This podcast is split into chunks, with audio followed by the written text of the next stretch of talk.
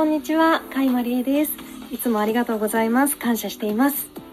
もし気に入ってくださったら、いいねやフォローしてくださるととっても嬉しいです。今日は鬼滅の刃無限列車編の公開日ということで、世間がざわついているんですけれども、数日前に新宿の映画館で1日40回以上上映というニュースを目にしまして、40回はさすがにすごいなと。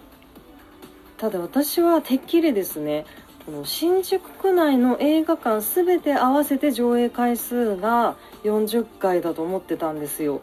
ところがですね先ほどホームページを見に行きましたところ東宝シネマズで私数えちゃいました。上から123442回上映されてるんですよ。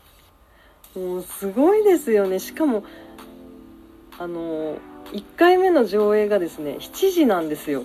7時7時ってもう始発で行く人もいますよね。私朝から映画館に行くこともあるんですけれども朝早くですね。どんなに早くても、うん、8時台が一番早い時間だったんじゃないかなっていう感じですね。7時の映画なんて私まだ見たことないですね。あとイオンシネマでもですね22回とか23回1日にですよ。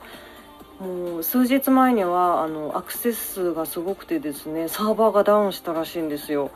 で109シネマズは1日17回とかその辺でしたね。もう本当に「鬼滅の刃」すごいですよね。でこんなにですね「鬼滅の刃」でみんなが盛り上がってる時にですよあのエヴァンゲリオンの劇場版の公開日が発表されたんですよね。新エヴァンゲリオン劇場版。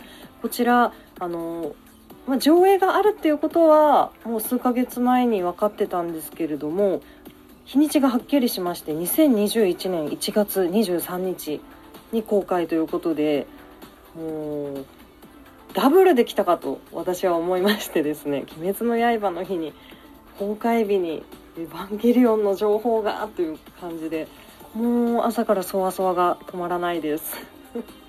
そんなことで私はこれから「鬼滅の刃」の上映を見に行ってきます。ということで今日も素晴らしい一日でしたね。